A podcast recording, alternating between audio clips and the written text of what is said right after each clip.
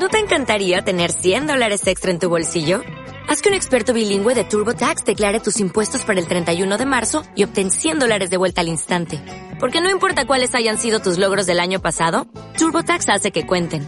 Obtén 100 dólares de vuelta y tus impuestos con 100% de precisión. Solo con Intuit TurboTax. Debes declarar para el 31 de marzo. Crédito solo aplicable al costo de la presentación federal con TurboTax Full Service. Oferta sujeta a cambios o cancelación en cualquier momento. Por la señal de la Santa Cruz de nuestros enemigos, líbranos, Señor Dios nuestro. En el nombre del Padre, y del Hijo, y del Espíritu Santo. Señor mío y Dios mío, creo firmemente que estás aquí, que me ves, que me oyes. Te adoro con profunda reverencia. Te pido perdón de mis pecados y gracia para hacer con fruto este rato de oración. Madre mi Inmaculada, San José, mi Padre y Señor, Ángel de mi guarda, intercede por mí.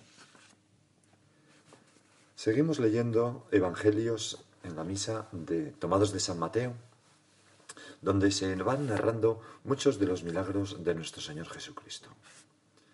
En, el Evangelio de la misa de hoy aparecen dos de esos milagros.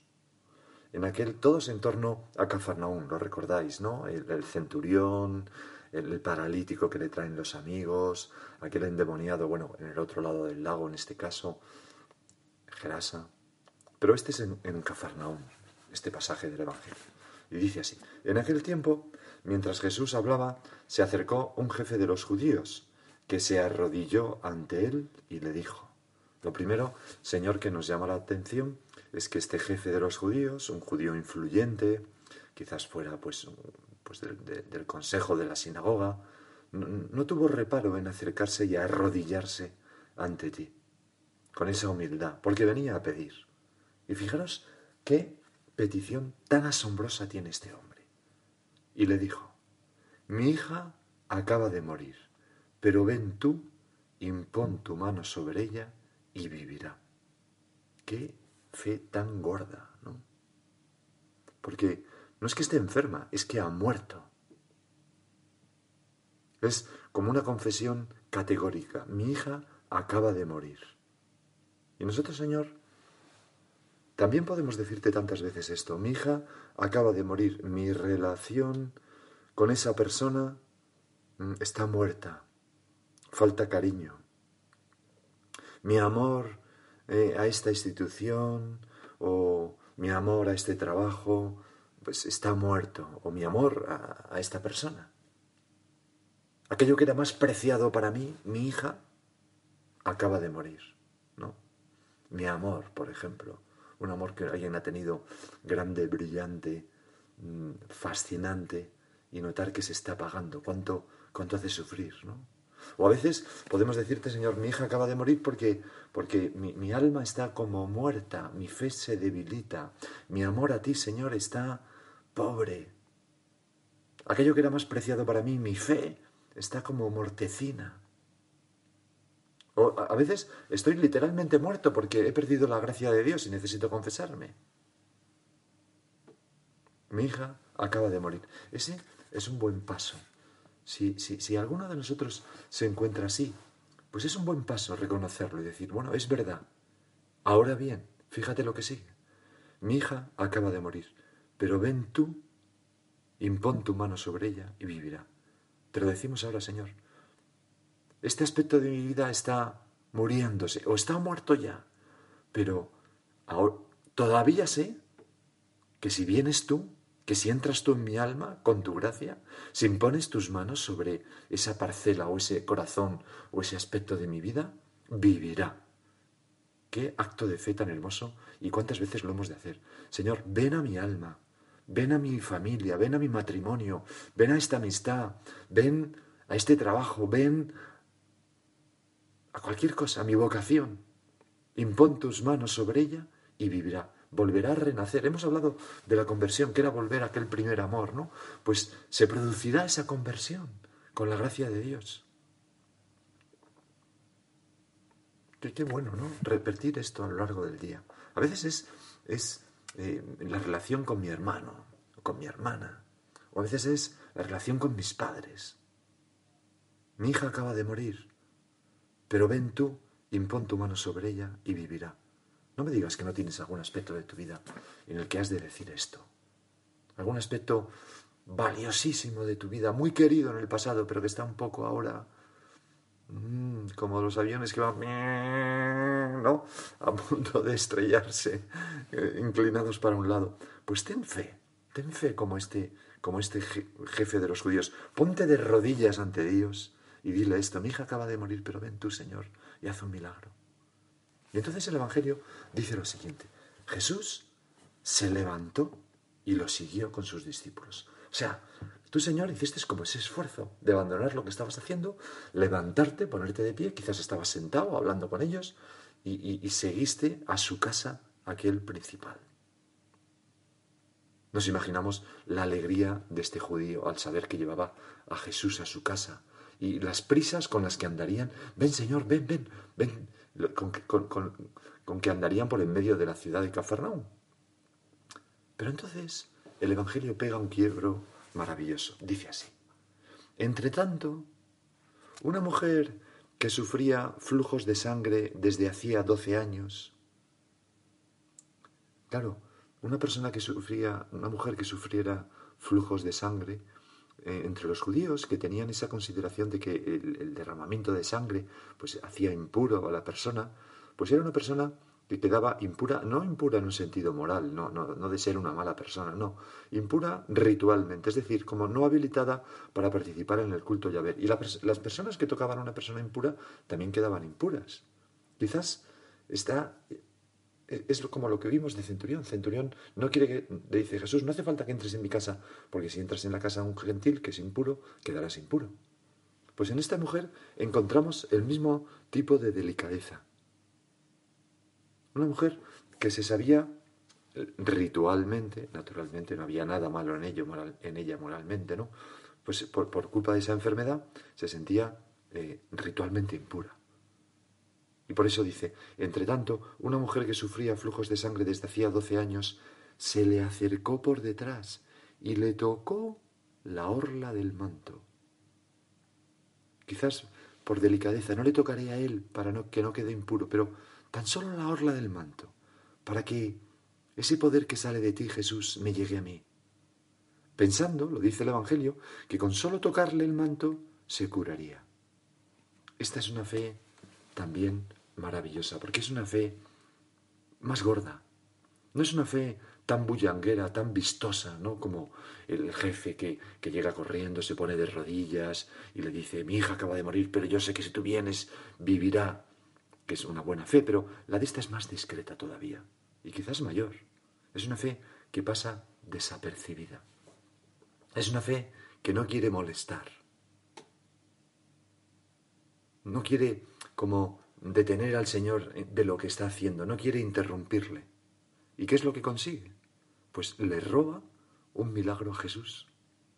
Es como si a ti, Señor, se te cayera un milagro, porque dice que después de que esta mujer le tocara la orla del manto por detrás, pensando que con solo tocarle el manto se curaría, extendiendo la mano en medio del bullicio de la gente que aprisionaba al Señor, Jesús se dio cuenta de que se le había escapado un milagro y al verla se volvió, se volvió, dice primero, y al verla le dijo, ánimo hija, tu fe te ha salvado.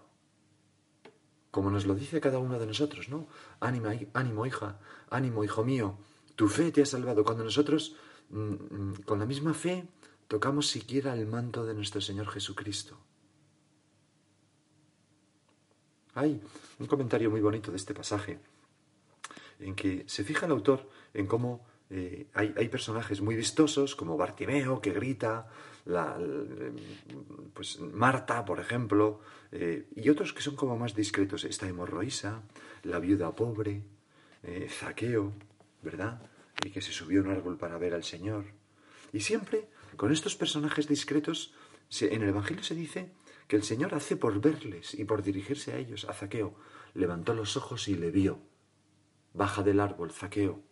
A la viuda pobre que echó dos monedillas y que pasó desapercibida, dijo Jesús, le miró y llamando a sus discípulos se la señaló y dijo, mirad, ¿veis lo que ha hecho esa mujer? Ha echado más que nadie.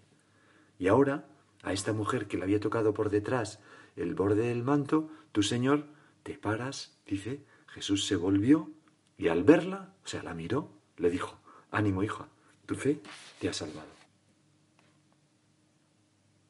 Porque estos personajes discretos que pasan ocultos, aunque no lo pretendan, nunca logran pasar desapercibidos ante Dios. Y tú y yo jamás pasaremos desapercibidos ante la mirada misericordiosa de nuestro Señor Jesucristo si también nos comportamos de esta manera. Por ejemplo, cuando vamos discretamente a los sacramentos, discretamente a la confesión, discretamente a la Eucaristía. Dice este mismo autor que, que a él le llama la atención esas personas que son como ángeles porque pasan por el confesionario, se ponen detrás de la rejilla, con sencillez y brevedad dicen sus pecados, no buscan disculparse, no buscan como mm, poner un contexto que, que, que, mitigue un poco la responsabilidad de esas pequeñas faltas o de esos pecados que, y esperan dócilmente los consejos, dan gracias por ello y se van tan silenciosa y discretamente como han venido, para como ángeles, ¿no? O, o esas personas discretas que, se acercan a, comulgar y, y se ponen de rodillas en su banco de rodillas y hacen su acción de gracias y luego se sientan tranquilamente esos diez minutos después de comulgar. No, no, se van fuera a saludar a todo el mundo, o no necesariamente, que no es que esté mal, pero, pero eh, se quedan ahí recogidas como Jesús y yo, ahora que le he recibido, ¿no? Pues estas personas, aun sin pretenderlo, nunca logran pasar desapercibidas delante de ti, Jesús. Gracias a Dios. San José María, contemplando a esta mujer, escribió, ¿Te persuades de cómo ha de ser nuestra fe? Humilde.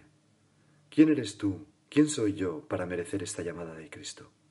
¿Quiénes somos para estar tan cerca de Él? Se refiere a la Eucaristía, ¿no?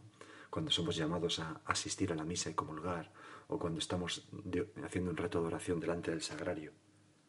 Como aquella pobre mujer, sigue diciendo San José María, entre la muchedumbre, Jesús nos ha ofrecido una ocasión, y no para tocar un poquito de su vestido, o un momento el extremo de su manto, la orla. Lo tenemos a Él. Se nos entrega totalmente, con su cuerpo, con su sangre, con su alma y con su divinidad. Lo comemos cada día. Hablamos íntimamente con Él, como se habla con el Padre, como se habla con el amor. Y esto es verdad, no son imaginaciones. Señor, gracias por haberte quedado en la Eucaristía y que yo te pueda recibir en mi alma y en mi cuerpo. Qué importante es mm, comulgar con la actitud de, la, eh, de esta mujer, de la hemorroísa. Comulgar con esta eh, actitud de, quien dice, bueno, con que solo mm, toque el manto quedaré curada, con que toco, con que solo el Señor en la sagrada forma toque mi lengua, quedaré curada de todos mis males o curado de todos mis males ir con esta fe. Si lo haces, después de cada comunión, mm, escucharás que el Señor te dice, ánimo hijo, tu fe te ha salvado, porque has venido a comulgar con fe, no de una manera rutinaria. Y a lo mejor hemos estado eh, las horas antes de la Santa Misa diciendo, Señor, voy a recibirte, o repitiendo la comunión espiritual, yo quisiera, Señor, recibiros con aquella pureza, humildad y devoción con que os recibió vuestra Santísima Madre. Y luego cuando estamos en la cola, Señor, Qué grande eres y qué pequeño yo para que vengas a mí. Señor, no soy digno de que entres. Vamos con fe a comulgar. Mayores milagros que la hemorroísa veríamos si fuéramos con esa fe. Señor, aumentame la fe. Virgen Santísima, aumentame la fe en tu Hijo. Pero sigamos con el Evangelio. Después de este suceso de la hemorroísa, recordáis que estábamos acompañando al Señor y aquel funcionario real a su casa para despertar, para resucitar a la hija muerta, se dice que Jesús llegó a casa de aquel jefe y al ver a los flautistas y el alboroto de la gente, dijo, retiraos, la niña no está muerta, está dormida. Aquellos flautistas y el alboroto de la gente era porque estaban pues haciendo el duelo de la niña. Y entonces San Mateo dice una cosa muy curiosa, y es que los que estaban allí se reían de él, de Jesús.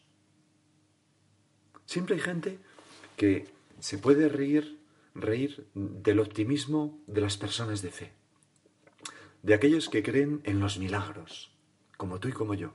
Siempre hay gente que eh, nuestros esfuerzos por recobrar un amor perdido, por renovar una amistad, por renovar mm, la cercanía entre los esposos o por renovar mm, la vida de la gracia a pesar de mis muchos pecados pasados y miserias, etc., siempre hay gente que se ríen de nosotros. Porque no es que sean malos, pero lo ven imposible, porque les falta fe, porque no tienen, Señor, esa, esa suerte que tenemos nosotros. Y les parece que aquello es imposible, que no se puede vivir así,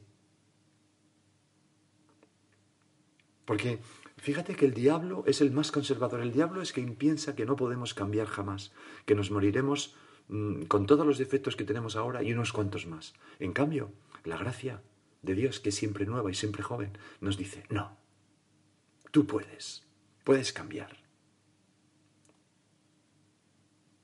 La niña no está muerta, está dormida, es lo que dice Jesús. Eso que te parece que no hay manera de arreglar en tu vida o en la relación con esa persona o en...